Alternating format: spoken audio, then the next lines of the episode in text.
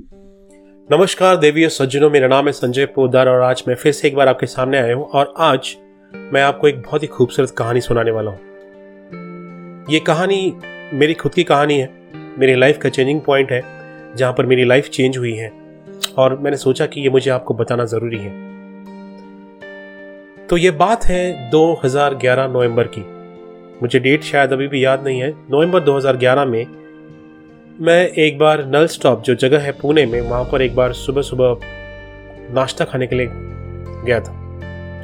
और वहाँ पे नाश्ता खाने के बाद पता नहीं मेरे दिमाग में क्या आया कि मुझे लगा कि नहीं, हेलमेट पहनना चाहिए क्योंकि मेरे पास टू व्हीलर था। मैंने हेलमेट पहना टू व्हीलर का स्टैंड निकाला, गाड़ी का बटन दबाया और गाड़ी स्टार्ट होने की आवाज़ आई। जब मैं गाड़ी पर बैठा, बहुत अच्छी हवा चल रही थी जो बहुत ठंडक दे रही थी। मैंने हेलमेट का कांच निकाला और मैं अपने नॉर्मल स्पीड से जो 50-60 की स्पीड होती उससे मैं आगे जा रहा था। जैसे ही आगे गया, आगे थोड़ा सा छोटा सा मोड़ आता है, और वहाँ से ब्रिज स्टार्ट होता है। वहाँ पे मैंने देखा कि एक ट्रक जिसमें से बाहर लोहे की जो सली बोलते हैं, लोहे के जो रॉड होते हैं, वो बाहर आ रहे थे। और अचानक मैंने देखा कि अब गाड़ी मेरे से आउट ऑफ़ कंट्रोल होने वाली है, और वो रॉड कहीं ना कहीं मुझे इंजरी पहुँचाने वाले हैं। इस चक्कर में मैंने वो गाड़ी डिवाइडर पे डाल दी। जैसे ही गाड़ी डिवाइडर पर डाली, मैं डिवाइडर के उस साइड जाके गिरा और गाड़ी इस साइड जाके गिरी। वो इम्पैक्ट इतना ज़ोरदार था कि मेरे हेलमेट के दो टुकड़े हो गए थे।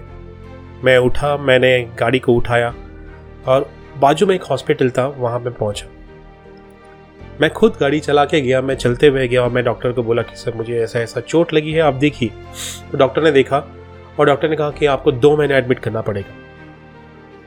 मैंने कहा, मैं सिर्फ़ गाड़ी से गिरा हूँ और मैं खुद गाड़ी चला कर आया हूँ। दो महीने क्यों एडमिट करना पड़ेगा? तो डॉक्टर ने कहा कि ज़रा पीछे देखिए। मैंने जैसे ही पीछे मुड़कर देखा, मैंने देखा कि जहाँ जहाँ मैंने अपने कदम रखे थे, वहाँ इतना इतना खून गिरा हुआ था। तो फिर मैंने अपने पैरों की तरफ़ देखा तो मेरा एक जूता राइट हैंड साइड का जूता पूरा लाल हो चुका था। मैं समझ गया कि कुछ तो गड़बड़ है। डॉक्टर ने जैसे ही वो शूज़ निकाले, मैंने देखा कि मेरे पैरों की दो उंगलियाँ अलग हो चुकी थी। बहुत ही भयानक सीन था, लेकिन जब मुझे होश आया तो मैंने देखा कि डॉक्टर मुझे समझा रहे थे कि आपका ऑपरेशन करना पड़ेगा और अगले दिन मेरा ऑपरेशन हुआ। ऑपरेशन होने के बाद जब डॉक्टर मुझे समझाने के लिए आए तो मैंने सिर्फ़ एक चीज़ पूछा, क्या मैं वापस क्रिकेट खेल पाऊँगा? तो डॉक्टर ने एक हल्की सी स्माइल दी और उसने कहा कि पहले चलना तो सीख लो। सो दो महीने मैं उस हॉस्पिटल में रहा, लेकिन उस दो महीनों में मैंने देखा कि सिर्फ़ बिग बॉस की तरह खिड़की से ज़िंदगी कैसे दिखती है? तब मैंने जाना कि जिस आज़ादी को हम ग्रांटेड लेते हैं, उस आज़ादी की कीमत क्या होती है? उस समय मैंने ये जाना कि मेरी फैमिली मेरे लिए क्या है? मुझे अगर एक पैर भी रखना है तो मुझे दो सहारों की ज़रूरत पड़ती है। और उस समय मैंने जाना कि मैंने उनको जाने अनजाने में कितनी तकलीफ़ पहुंचाई तो दैट पॉइंट मेरी लाइफ का झंझोरने वाला वो पॉइंट था। दो महीने बाद जब मैं डिस्चार्ज हुआ तो मुझे व्हीलचेयर पे बिठाया गया। जब मुझे बाहर आया तो मैंने पहली बार खुला आसमान देखा। मैं गाड़ी में बैठा, मैं घर तक आया, लेकिन उस समय हम पुराने घर में रहते थे, वहाँ पर लिफ्ट नहीं होती थी। तो सेकेंड फ्लोर जाने के लिए सीढ़ियाँ चढ़नी पड़ती थी तो मुझे पता है कि मैंने वो सीढ़ियाँ कैसे चढ़ी थी। मैंने बैठ बैठ कर सीढ़ियाँ चढ़ी थी। और मैं उस समय आईटी में जॉब करता था ऑफ़िस वाले इतने अच्छे थे कि उन्होंने मुझे वर्क फ्रॉम होम करने की परमिशन दी। तो मेरी दिनचर्या ऐसी होती थी कि मैं सोता था हॉल में और दिन में सोफे पे बैठ कर काम करता था। सोना और बैठकर काम करना इस चक्कर में अगले दो महीने में मेरा वेट 108 किलो हो गया था।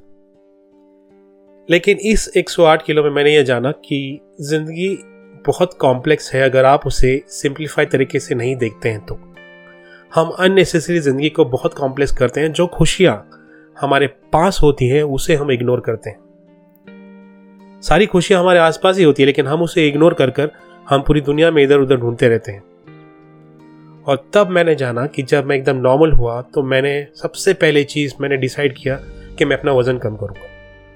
फिर मैंने धीरे धीरे चलना चालू किया, मैंने ट्रेडमिल पे चलना चालू किया, फिर मैंने दौड़ना चालू किया।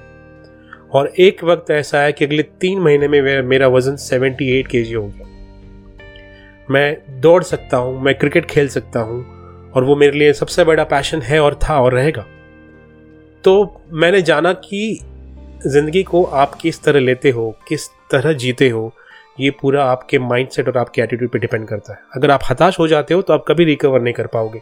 अगर आप में हिम्मत है, अगर आप में वो ताकत है, अगर आप में वो सोच है कि नहीं, मुझे खुद दुनिया की ताकत नहीं हरा सकती तो आपका कोई कुछ नहीं बिगाड़ सकता। और आज आपके सामने जीता जागता नमूना है कि मैं दौड़ सकता हूँ, मैं खेल सकता हूँ I am a normal person मैं ट्रेडमिल पे अभी भी बारह पंद्रह की स्पीड से जैसे नॉर्मल लोग दौड़ते हैं, वैसे दौड़ सकता हूँ। लेकिन एक वहाँ पर एक साइन है चिन्ह है स्टिचेस का साइन है, वो मुझे हमेशा याद दिलाता है कि उड़ने की ज़रूरत नहीं है।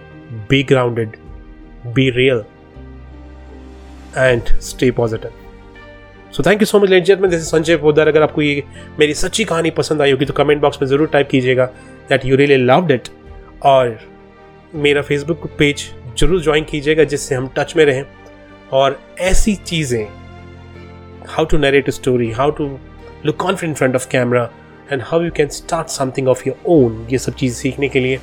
प्लीज़ कनेक्ट कीजिए stay connected stay blessed thank you